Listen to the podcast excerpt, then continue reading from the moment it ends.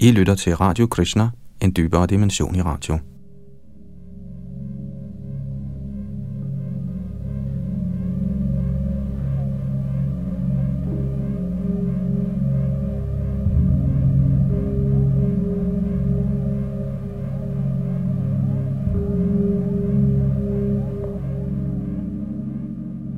I vores gennemgang af Srimad Bhagavatam er vi i gang med kapitel nummer 22 i bog nummer 11. Kapitlet hedder Optælling af elementerne i den materielle skabelse. Og det er ved tekst 46, vi fortsætter i dag, her hvor Yadunandandas sidder bag mikrofon og teknik.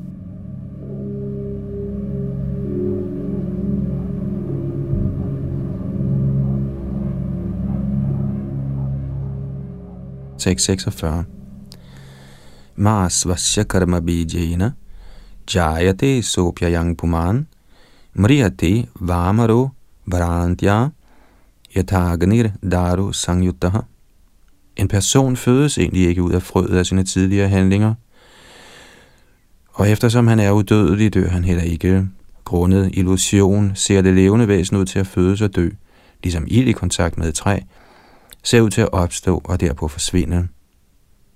Kommentar Elementet ild er permanent til stede i den materielle skabelse, men i kontakt med et bestemt stykke træ ser ild ud til at opstå og forsvinde.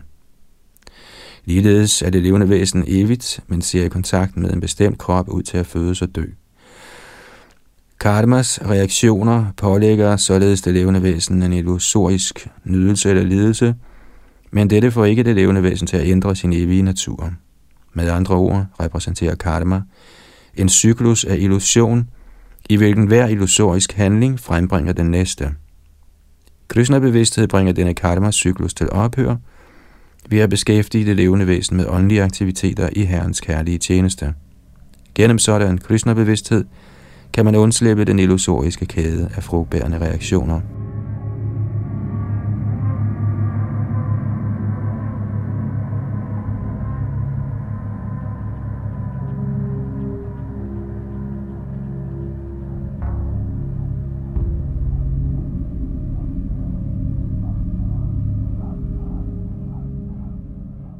Tekst 47 og 48. Befrugtning, svangerskab, fødsel, spæd barndom, barndom, ungdom, voksenliv, alderdom og død er kroppens ni aldre. Skønt den fysiske krop er forskellig fra selvet, identificerer man grundet uvidenhed fra materiel omgang fejlagtigt sig selv med kroppens bedre og ringere tilstande. Under tiden er en heldig person i stand til at opgive sådan mentalt opspind. Kommentar. Den, som har modtaget den højeste herres særlige barmhjertighed, er i stand til at opgive det mentale opspind af læmelig identifikation.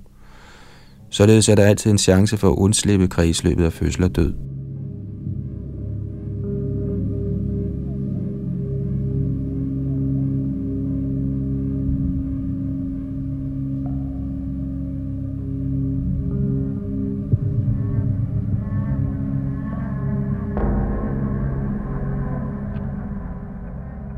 Tekst 49. Atmana pitriputrabhyam anumeyav bhavapyayav nabhavapyaya vastunam abhigyo dvayalakshanaha. Ved sin fars eller bedstefars død kan man gætte sig til sin egen død, og ved sin søns fødsel kan man forstå, under hvilke forhold man selv er født. En person, der således nøgteren forstår skabelsen og ødelæggelsen af materielle lægemer, er ej længere underlagt disse dualiteter. Kommentar. Herren har beskrevet den fysiske krops ni stadier, begyndende med befrugtning, svangerskab og fødsel. Man måtte indvende, at et levende væsen ikke husker sin tilstedeværelse i morens mave eller sin fødsel og spæde barndom. Herren siger derfor her, at man kan erfare disse faser af læmelig tilværelse – ved at studere sit eget barn. Og selvom man måtte håbe på evigt liv, har man ved oplevelsen af sin fars eller bedstefars død et definitivt bevis på, at det fysiske læme må dø. En nøgteren person, der er klar over sjælens evighed, opgiver derfor den fejlagtige identifikation med den midlertidige, upålidelige krop og søger ly i Herrens indgivende tjeneste. Gennem denne metode kan man undslippe den kunstige pålægning af fødsel og død.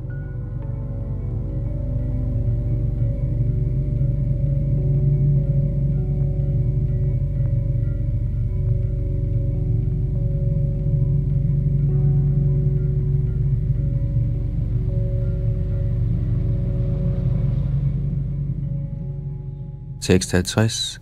Daror bija vipaka abhyam. yo vidvang janma sangyamau daror vilakshano drashta evang drashta tano pratak.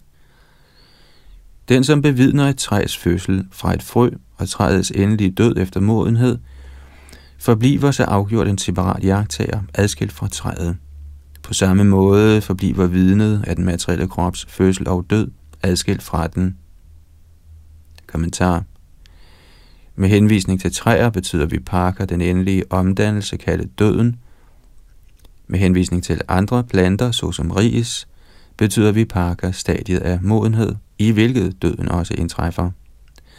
Således kan man gennem almindelig observation forstå sin krops faktiske position og sin egen position som den transcendentale jagttager.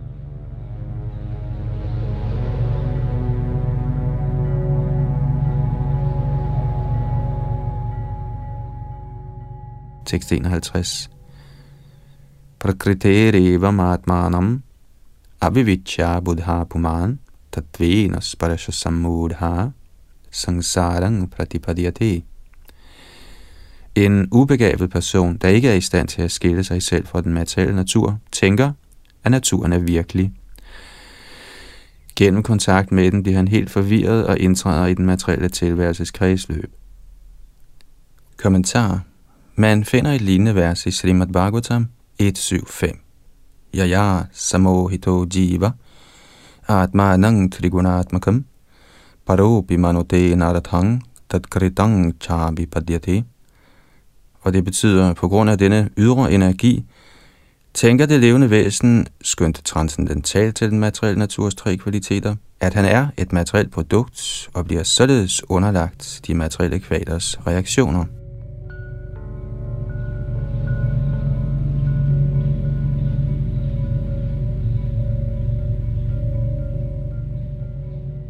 Tekst 52. Sangad Rishin Devan Rajasa Suramanushan Tamasa Bhuta Tiriyaktvang Brahmito Yati Karmabhi Tvunget til at vandre grundet sit frugtbærende arbejde, fødes den betingede sjæl, når han er i kontakt med godhedens kvalitet blandt vismænd og halvguder. Ved kontakt med lidenskabens kvalitet bliver han til en dæmon eller et menneske, og ved omgang med uvidenhedens kvalitet fødes han som spøgelse eller i dyreriget. Kommentar. Ordet Tiriaktvam betyder statusen af et dyr, der indbefatter samtlige lavere arter, såsom pattedyr, fugle, insekter, fisk og planter.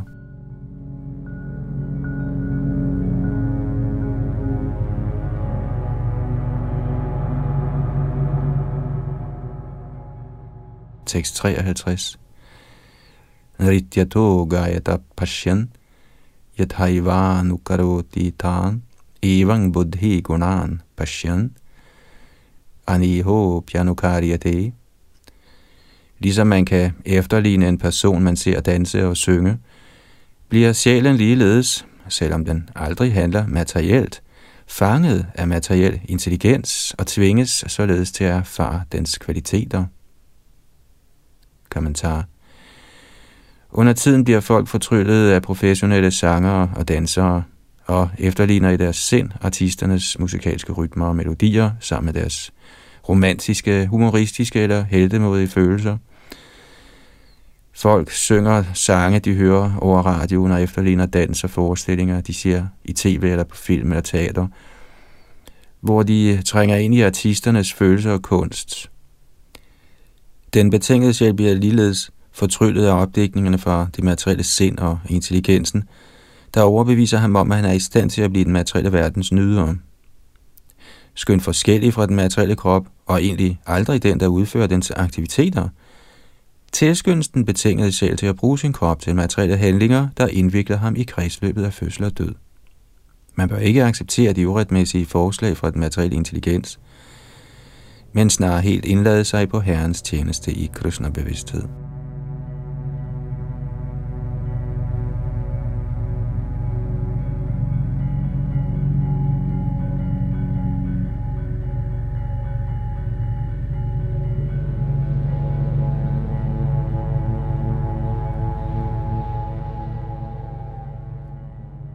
Tekst 54 og 55. Sjælens materielle liv, hans oplevelse af sansenødelse, er i virkeligheden falsk, og efterkommer af Adasharha. Ligesom træers tilsyneladende skælven, når de genspejles i uroligt vand, eller ligesom verdens tilsyneladende rotation, når man drejer sine øjne rundt, eller ligesom den verden, man oplever i en fantasi eller drøm. Kommentar Træer ser ud til at skælve, når de genspejles i uroligt vand. Og når man sidder i en båd, ser træerne på bredden ligeledes ud til at bevæge sig. Når vinden pisker op i vandet og danner bølger, ser vandet ud til at bevæge sig af sig selv, men det er egentlig vinden, der bevæger det. Den betingede sjæl i materielt liv udfører ingen handlinger. Snarere bliver kroppen med det illusionsramte levende væsens samtykke bevæget af naturens kvaliteter. Man påtvinger sig selv denne ydre bevægelse og tænker, man danser, synger, løber, dør, erobrer osv. Skønt disse kun er kroppens vekselvirkning med naturens kvaliteter.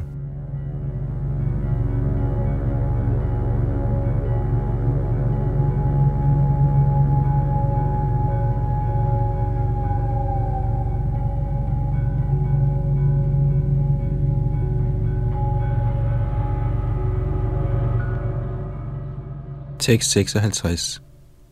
Aradhe yavidyamanepi Sangshritirna vivadatati dhyayato vishayan asya svapne naratagamo yatha.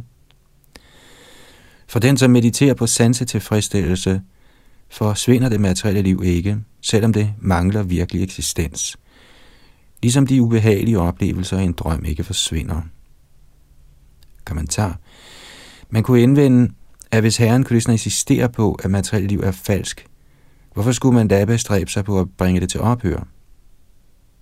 Herren forklarer derfor her, at selvom det materielle liv ikke er virkeligt, fortsætter det stadigt for den, som er forfalden til sansenydelse, ligesom en uhyggelig drøm fortsætter for den, som forbliver sovende. Ordet avidyamana, eller ikke eksisterende, betyder, at materielt liv baserer sig på mentale opdækninger, hvor man tænker, jeg er mand, jeg er kvinde, jeg er læge, jeg er minister, jeg er gadefejer osv. En betinget sjæl udfører entusiastisk sine handlinger baseret på den indbildte identifikation med kroppen. Så selvom sjælen eksisterer og kroppen eksisterer, eksisterer den falske identifikation med kroppen ikke. Materielt liv, der baserer sig på en falsk idé, har ingen virkelig eksistens efter man er vågnet af en drøm, kan det dunkle billede af drømmen blive siden i ens ukommelse. Ligeledes kan den, som indlader sig på Herrens indgivende tjeneste, lejlighedsvis besværes af det syndige livs dunkle minder. Man må derfor blive stærk i kristne bevidsthed ved at høre Herrens undervisning til Shri Udhava.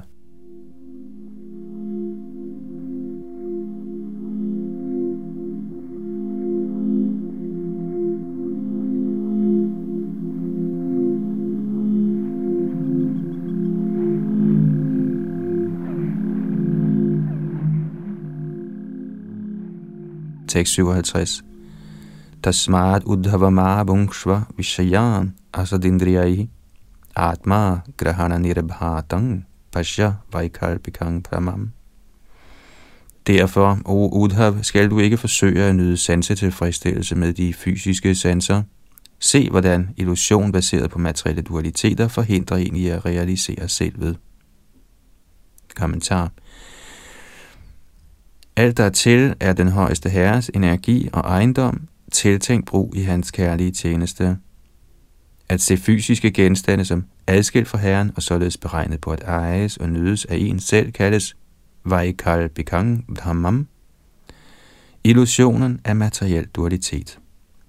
Når man udvælger sine personlige nydelsesobjekter, såsom mad, tøj, bolig eller befordringsmiddel, betænker man den relative kvalitet af genstanden under overvejelse, Følgelig er man konstant ængstelig i materielt liv i forsøg på at sikre sig den bedste sansenydelse til sin personlige glæde. Indser man imidlertid, at alt er Herrens ejendom, vil man se alt som tiltænkt Herrens glæde. Man vil ikke føle nogen personlig ængstelse, fordi man er tilfreds med helt enkelt at være optaget i Herrens kærlige tjeneste. Det lader sig ikke gøre at udbytte Herrens ejendom og samtidig gøre fremskridt i selvrealisation.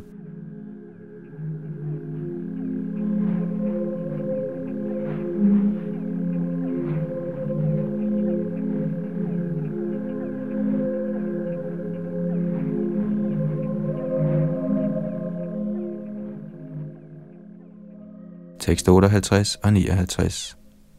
Kshipto vamanito shadbehi pralabdho suyito tava tarita sannirudho va vritya va parihapitaha nishtyuto murtito vagyair bahudhaivang prakampitaha shreyas kama krechagata atmanatmanamudharet skønt forsømt, fornærmet, latterliggjort eller misundt af slette mænd, eller skønt atter og atter tæsket, bundet eller berøvet sin stilling, spyttet på eller forurenet med urin af uvidende folk, skal den, som ønsker livets højeste mål, trods alle disse vanskeligheder, bruge sin intelligens til at holde sig fast forankret på det åndelige plan. Kommentar. Gennem historien har Herrens indgivende været genstand for mange af de ovennævnte ubehageligheder, den, som er avanceret i Guds bevidsthed, lader sig end ikke i sådanne situationer besætte af den fysiske krop, men holder snarere sindet fast forankret på det åndelige plan gennem behørig intelligens.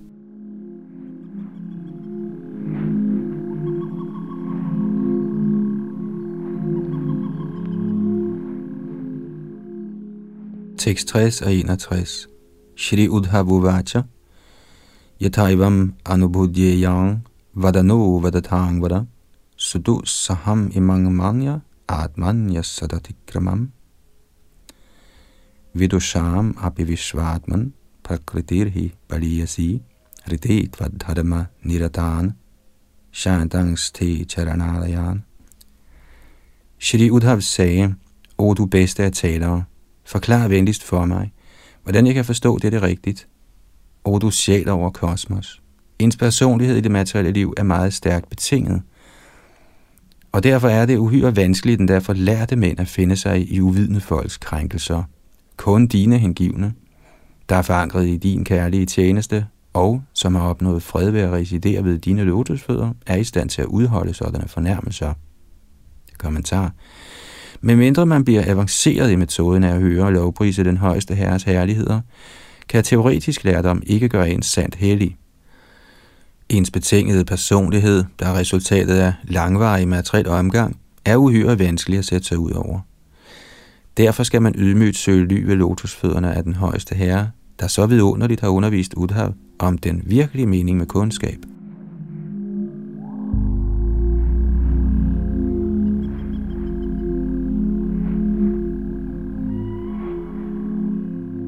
Således ender kommentarerne fra hans guddommelige nåde af til Bhaktivedanta Swami Prabhupada til Srimad Bhagavatams 11. bogs 22. kapitel med titlen Optælling af elementerne i den materielle skabelse.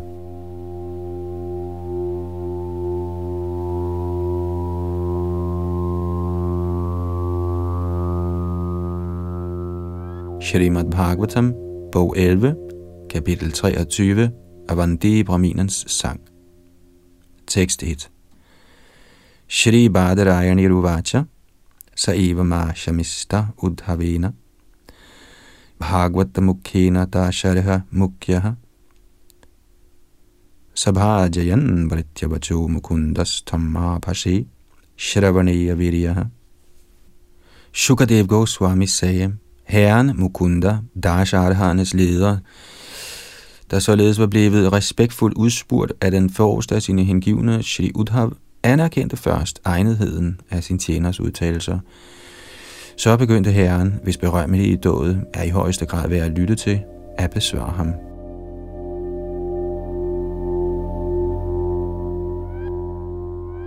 Tekst 2.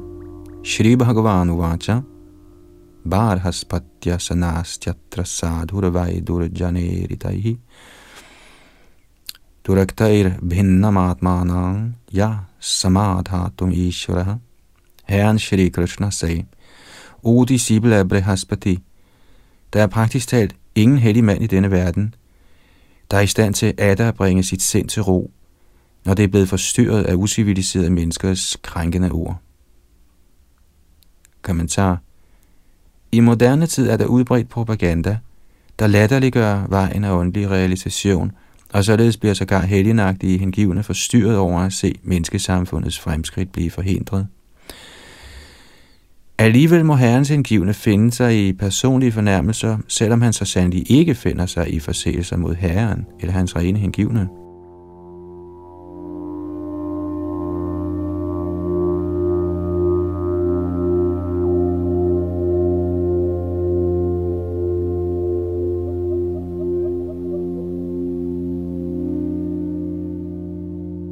Tekst 3 og 4 Skarpe pile, der gennemborer ens bryst og når hjertet, er ikke lige så smertelige som pile af skarpe, krænkende ord, der sætter sig fast i hjertet, når de udtales af usiviliserede mennesker. Kære Udhav, i denne forbindelse bliver en højst from historie fortalt, og jeg vil nu videregive den til dig. Lyt venligst med stor opmærksomhed. Kommentar Herren vil nu præsentere Udhav for en historisk fortælling om, hvordan man tåler andres fornærmelser.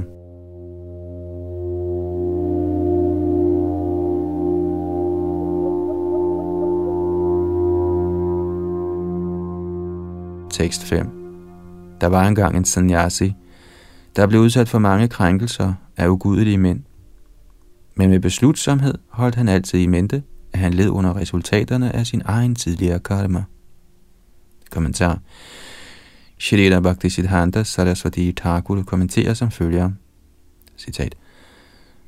Ofte bliver de, som forlader den materialistiske vej og hengiver sig til forsagelse, angrebet af ugudelige personer. Denne analyse er imidlertid overfladisk, siden straffen i grunden er det samlede resultat af ens tidligere karma.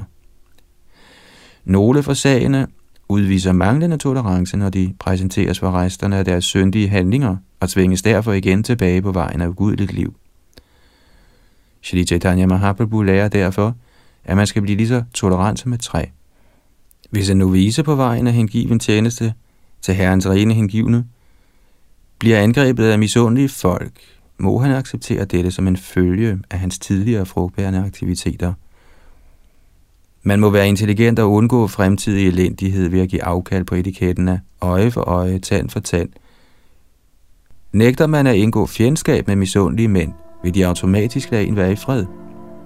Citat slut.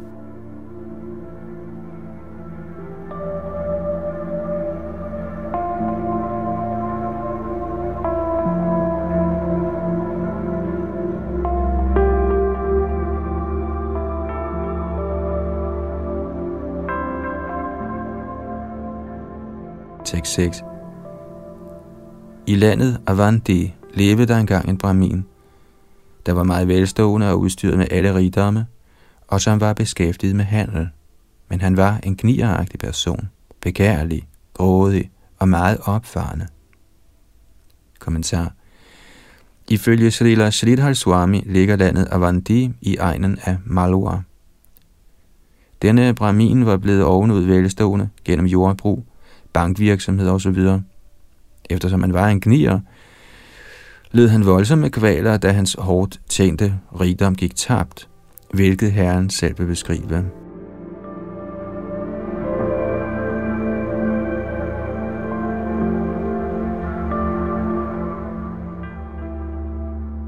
Tekst 7-10 I hans hjem, der var blottet for religiøsitet og lovlige sanseglæder, blev hverken familiemedlemmer eller gæster ordentligt respekteret, end ikke med ord.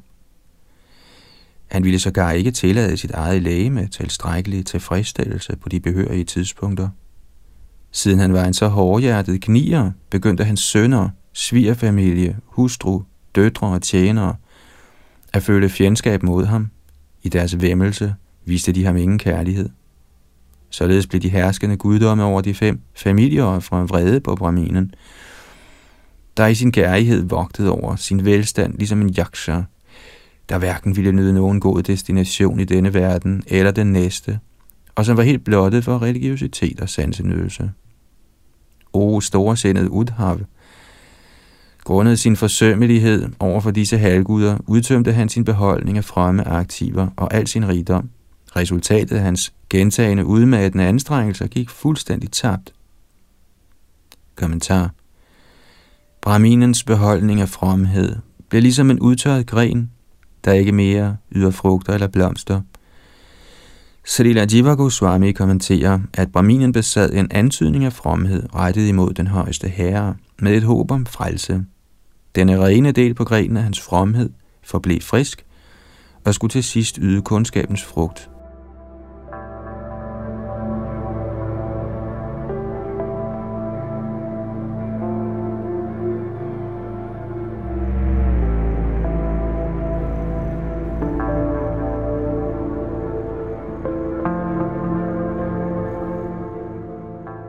Tekst 11.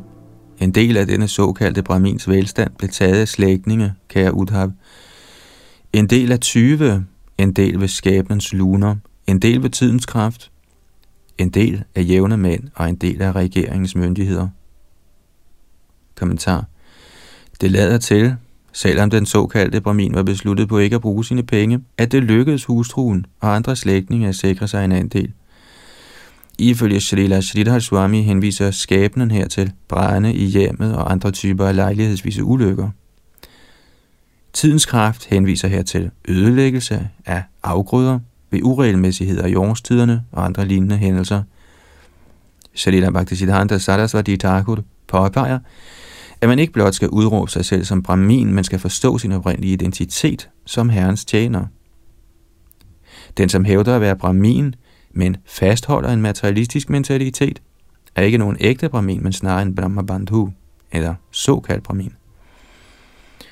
Herren Vishnus ydmyge tjener, der følger vedernes tilkendegivelser, opfatter sig selv som uheldige og ude af stand til at forstå Guds rige. De hævder ikke stolt de braminer.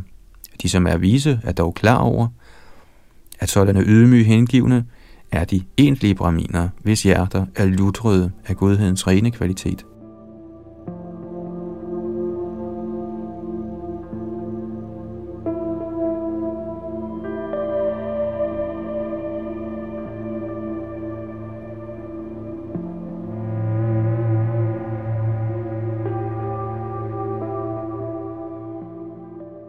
Tekst 12 og 13. Da hans velstand til sidst var gået helt tabt, blev han, som aldrig dyrkede religion eller sansenydelse, helt forsømt af sin familie. Således begyndte han at føle udholdelig angst. Ved tabet af hele sin rigdom følte han stor smerte og sorg. Hans hals kvalte sig gråd, og han mediterede længe på sin rigdom. Så kom en stærk følelse af forsagelse over ham. Kommentar Brahminen var før blevet trænet i gudeligt liv, men hans forgangne godhed var blevet tildækket af hans fornærmelige opførsel. Til sidst blev hans tidligere renhed genopvagt i ham.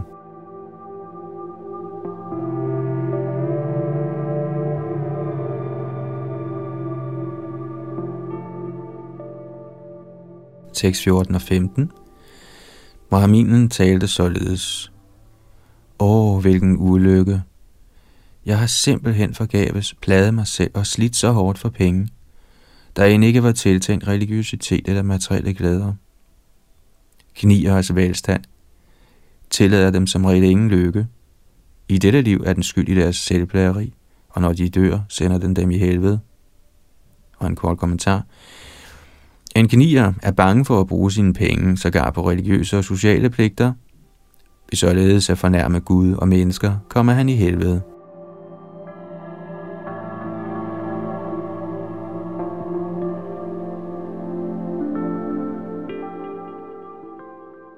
Tekst 16-19. Hvad en ren berømmelse, de berømmelige råder over, og hvad end prisværdige kvaliteter man finder i de dydige, bliver ødelagt af sågar en lille mængde grådighed. ligesom ens tiltrækkende fysiske skønhed bliver ødelagt af en lille blæt hvid spedalskhed. I indtjeningen, opnåelsen, forøgelsen, beskyttelsen, anvendelsen, tabet og nydelsen af velstand erfarer alle mænd stor bestræbelse, frygt, ængstelse og forvirring. Tyveri, vold, løgn, falskhed, begær, vrede, forvirring, hovmod, strid, fjendskab, troløshed, misundelse og de farer, der stammer fra kvinder, hasardspil og beruselse, er de 15 uønskede kvaliteter, der besmitter mennesker, der lyster efter velstand. Selvom disse kvaliteter er uønskede, tilskriver mennesker dem fejlagtigt værdi. Den, som ønsker at opnå livets virkelige fordel, skal derfor holde sig hævet over uønsket materiel velstand. Kommentar Ordene anaratham, arathakyam, eller uønsket velstand, henviser til velstand, der ikke effektivt kan bruges i Herrens kærlige tjeneste. Sådanne overflødige penge eller ting vil utvivlsomt forurene et menneske med alle de ovennævnte kvaliteter og skal således opgives.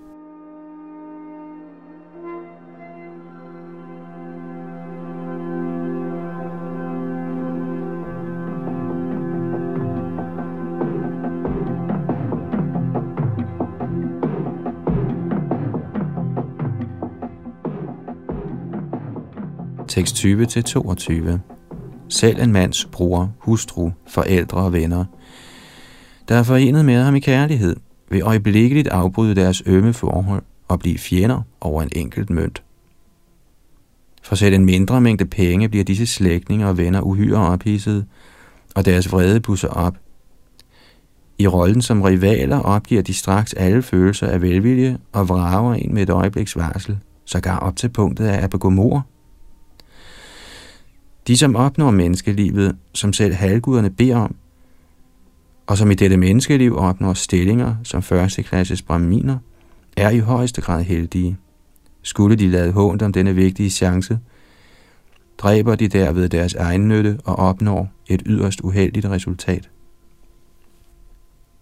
Kommentar Shrila Bhaktisiddhanta Saraswati Thakur kommenterer som følger.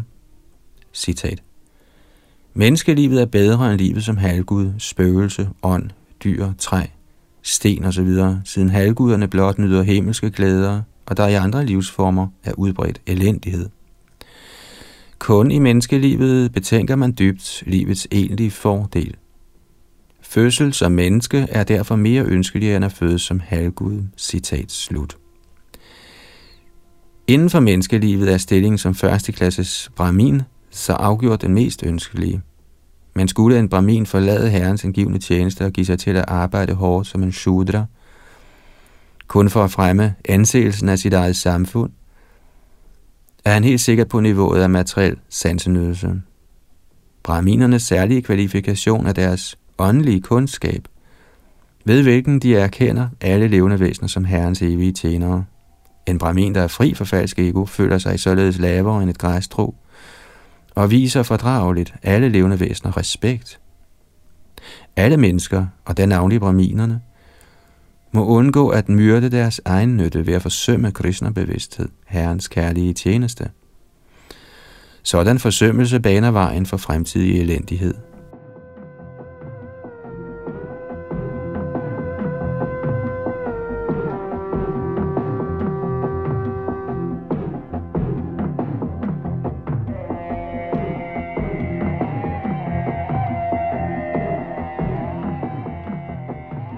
Tekst 23.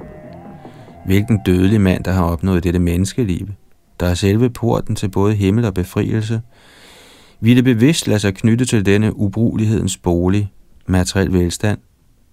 Kommentar. Det, man agter at bruge til sin personlige sansenydelse, kaldes materiel ejendom, hvorimod ting, der skal bruges i Herrens kærlige tjeneste, forstås som åndelige. Man må opgive alle sine materielle goder ved til fulde at bruge dem i Herrens indgivende tjeneste.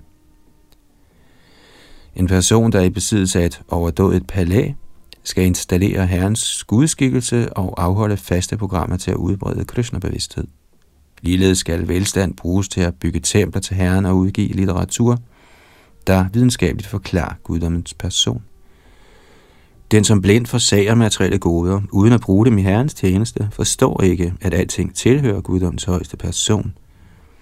Sådan blind forsagelse er baseret på den idé, at denne ting kunne være min, men jeg ønsker den ikke. Alt tilhører i virkeligheden Gud.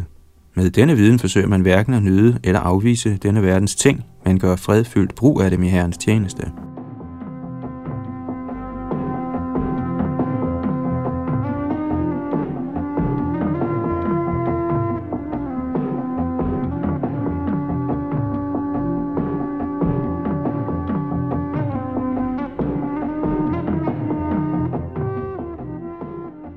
Tekst 24 den, som forsømmer at fordele sin velstand til de behørige andelshavere, halvguderne, vismændene, forfædrene og almindelige levende væsener, såvel som umiddelbare slægtninge, svigerfamilien og en selv, fastholder blot sin velstand, ligesom en jakscher, og vil falde ned. Kommentar. Den, som ikke deler sin rigdom med de ovennævnte autoriserede personer, og endda ikke selv nyder den, vil så sandelig opleve uendelige problemer i livet.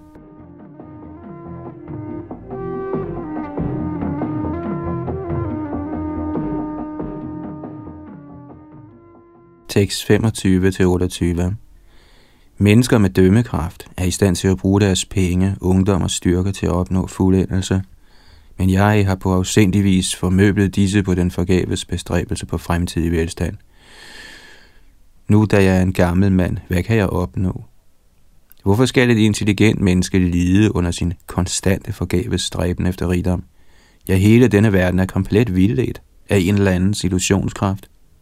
For den, som befinder sig i dødens favntag, til hvad nytte er velstand, eller de, der tilbyder den, sansenydelse, eller de, der tilbyder den, eller for den sags skyld nogen som helst type frugtbærende handling, der kun får en til igen at fødes i den materielle verden. Guddoms højeste person, Herren, Hari, der inde i sig selv rummer alle halvguderne, må være tilfreds med mig. Ja, han har bragt mig i denne tilstand af lidelse og tvunget mig til at erfare ubundethed – der er det skib, der skal bringe mig over dette ocean af materielle liv. Kommentar.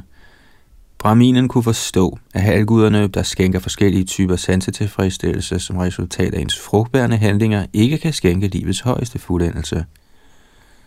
Da Brahminen mistede al sin velstand, kunne han forstå, at guddommens højeste person, der rummer alle halvguderne, havde skænket ham den højeste fuldkommengørelse, ikke ved at tildele sansenydelse, men ved at frelse ham fra den materielle nydelse ocean. Således berøvet muligheden for at udvikle religiøsitet, sansenydelse og befrielse, blev Brahminen fri for bånd, og transcendental kundskab blev vagt til live i hans hjerte.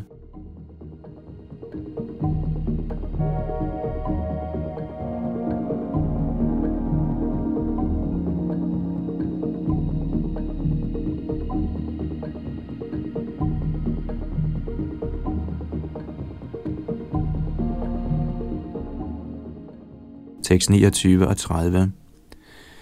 Er der nogen tid tilbage af mit liv, vil jeg praktisere selvtugt og tvinge min krop til at leve af de blotte nødvendigheder. Uden yderligere forvirring vil jeg forfølge det, der udgør hele min egen nytte i livet, og jeg vil forblive tilfreds inde i selvet. Måtte de herskende guddomme over disse tre verdener, således skænke mig deres nåde. Ja, Maharaj Katwanga var i stand til at nå den åndelige verden på et enkelt øjeblik. Kommentar. Brahminen fra Avanti tænkte, at skønt han var blevet gammel og kunne dø når som helst, kunne han følge Maharaj Katwangas eksempel, der opnåede herrens nåde på et enkelt øjeblik. Som beskrevet i Srimad Bhagavatams anden bog, kæmpede Maharaj Katwanga tabert på vegne af halvguderne, og de tilbød kongen en hvilken som helst velsignelse, han måtte begære. Katwanga Maharaj valgte at få oplyst, hvor lang tid han havde tilbage at leve i, hvilket uheldigvis kun var et øjeblik. Kongen overgav sig derfor straks til herren Krishna og opnåede den åndelige verden. Brahminen fra Vandi ønskede at følge dette eksempel. Med velsignelser fra halvguderne, der alle er herrens indgivende, håbede han på at blive helt Krishna-bevidst, før han forlod sit lame.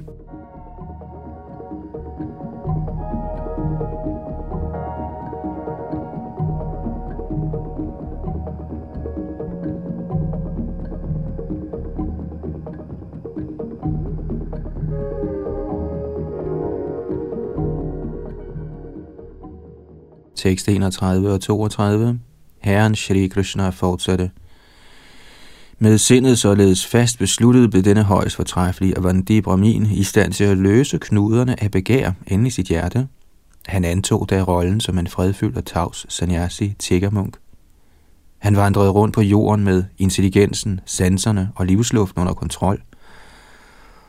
For at tække almesser gik han alene til forskellige byer og landsbyer. Han reklamerede ikke for sin fremskridende åndelige position og blev således ikke genkendt af andre.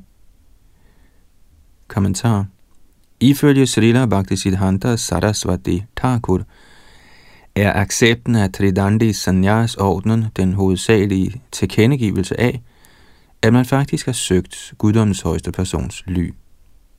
De tre stave i den danda eller stav, der bæres af en Vaishnav Sanyasi, tilkendegiver kontrol af læme, sind og ord, ved udelukkende brug af disse i Herrens kærlige tjeneste. Denne procedure hjælper ind til at blive mere tolerant end et træ, som anbefalet af Shri Chaitanya Mahaprabhu. Gennem streng kontrol af ens læme, sind og tale bliver kvaliteten af tolerance styrket, og således udviser man de yderligere kvaliteter af tilgivelse, aldrig at spille tid, frihed for sansenøse, mangel på falsk stolthed i ens arbejde og ikke at længes efter befrielse. Man opgiver på den måde mentaliteten hos materialistiske personer, der etablerer såkaldt kærlige forhold af gensidige smiger og udnytter hinanden til sansenydelse. Den, som går af Krishna-bevidsthedens strenge vej og følger i fodsporene på store sjæle, kan opnå Herrens ly.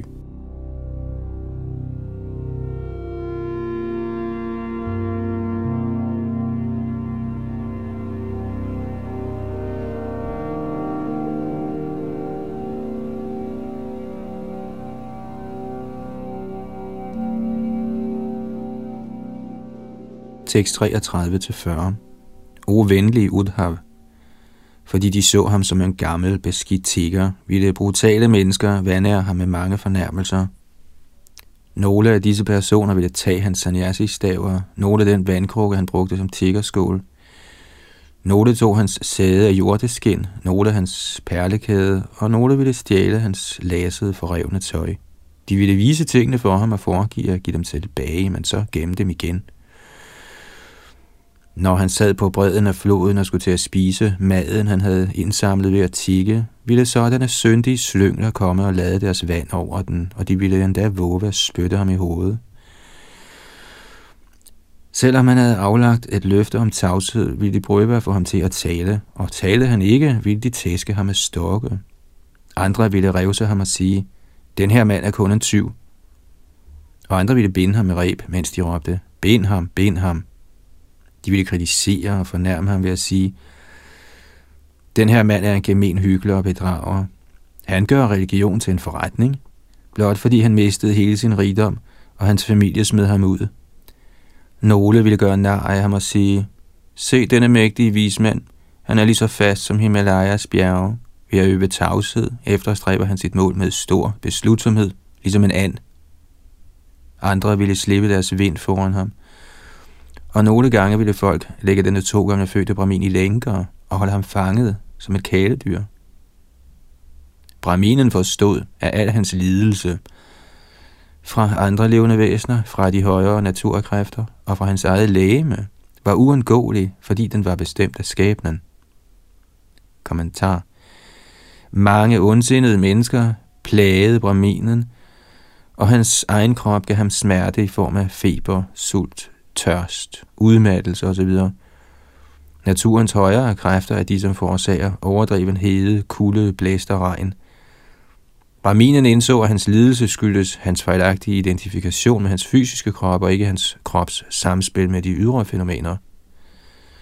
Snarere end at forsøge at justere sin udvendige situation, forsøgte han at justere sin kristnerbevidsthed og således realisere sin virkelige identitet som evig åndelig sjæl.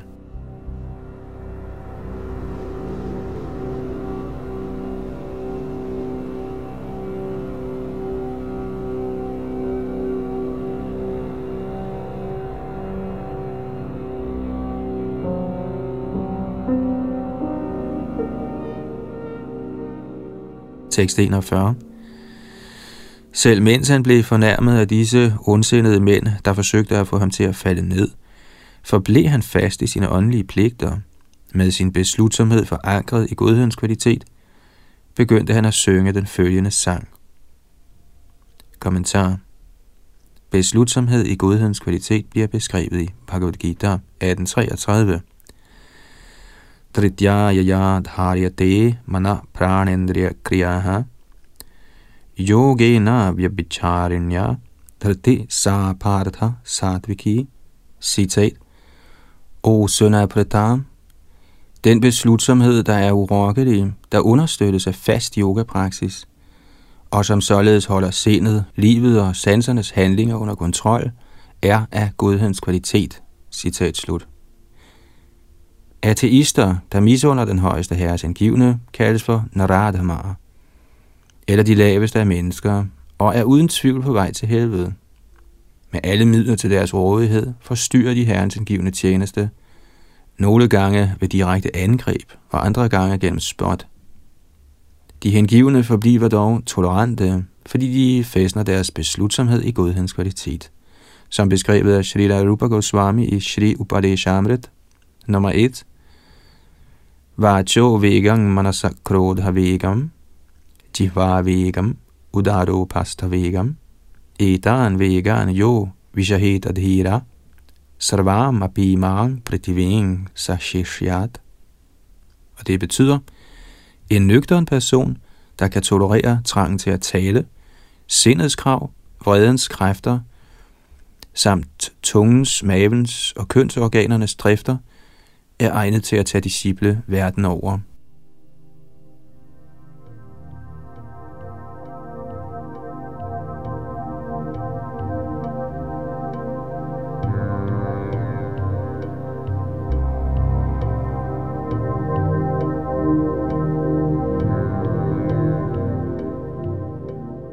tekst 42 og 43.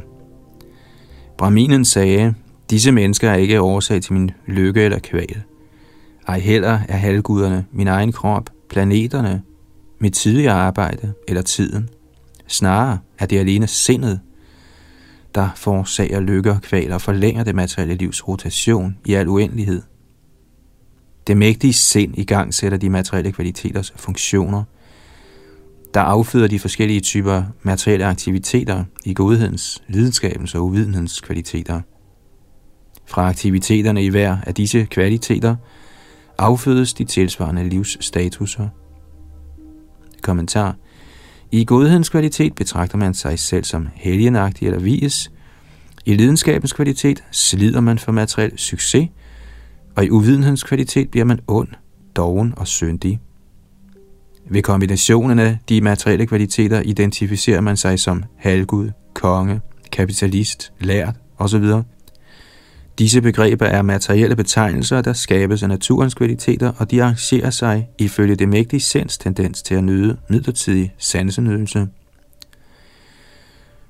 Ordet valias i dette vers, der betyder meget stærk, henviser til, at det materielle sind bliver uimodtageligt over for gode råd, Selvom vi får at vide, at vi begår meget synd og forbrydelse for at tjene penge, tænker vi alligevel, at vi må skaffe penge for enhver pris. Siden man uden penge hverken kan udføre religiøse ceremonier eller stille sanserne tilfreds med dejlige kvinder, paladser og befordringsmidler. Når pengene er på plads, lider man endnu flere elendigheder, men det stadig selv vil aldrig følge gode råd i den forbindelse. Man må derfor opgive mentale opdækninger og styre sindet i Krishna-bevidsthed, som eksemplificeret her af Brahminen fra Avanti.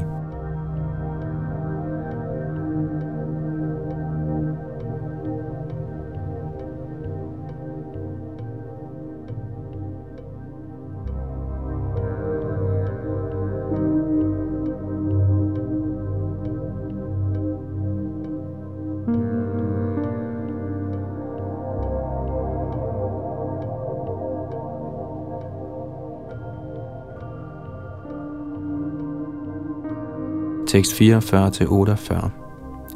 Skønt til stede sammen med det slidende sind inde i den fysiske krop, slider oversjælen ikke, fordi han er allerede begavet med transcendental oplysning.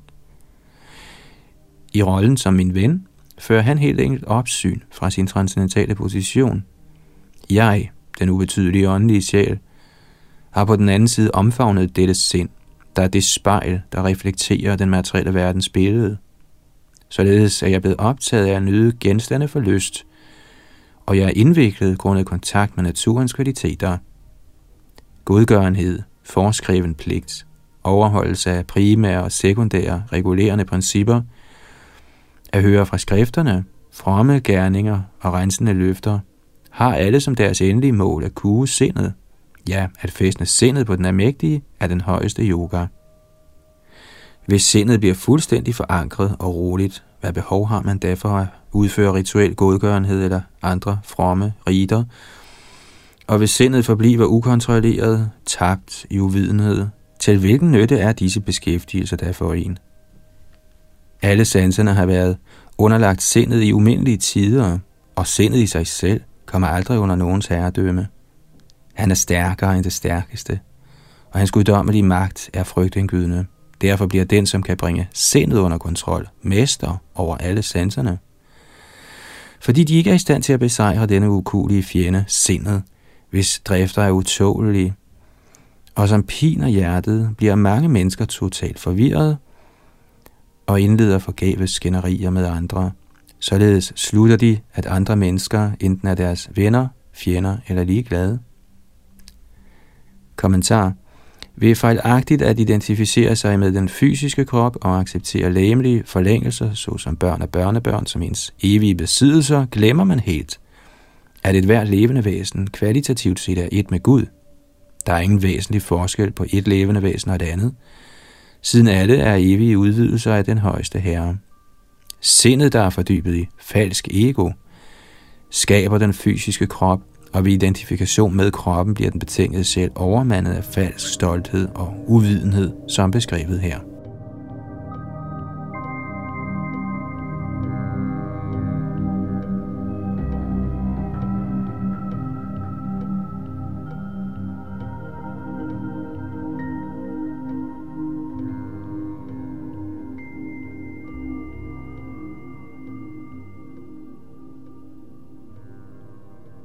Og med denne nøgterne konstatering afslutter vi dagens oplæsning her fra det fantastiske værk Srimad Bhagavatam. Næste gang er det tekst 49, her i 11. bogs 23. kapitel med titlen Avanti Brahminens sang. Og det fortsætter vi altså med næste gang, og det var Yadunandan Das bag mikrofon og teknik.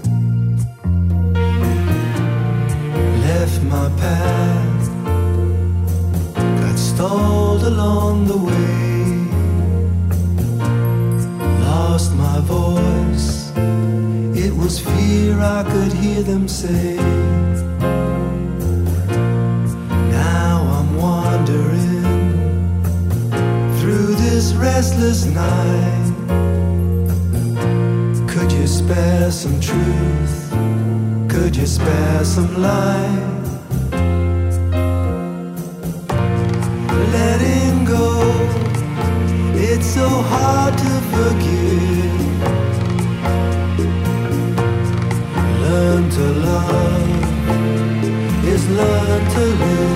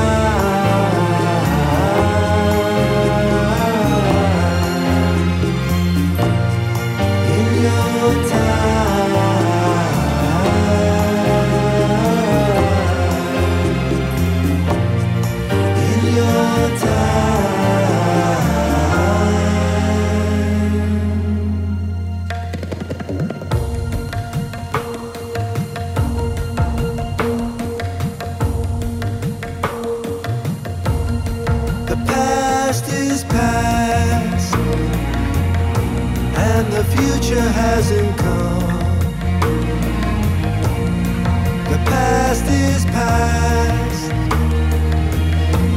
and the future hasn't come. I gotta drop them, drop them heavy guns. This life is like a dream, a theater of reality. Both the comedies and the tragedies, the wise call duality. I'm so lost on this foreign shore. How can I open that sacred door to eternity?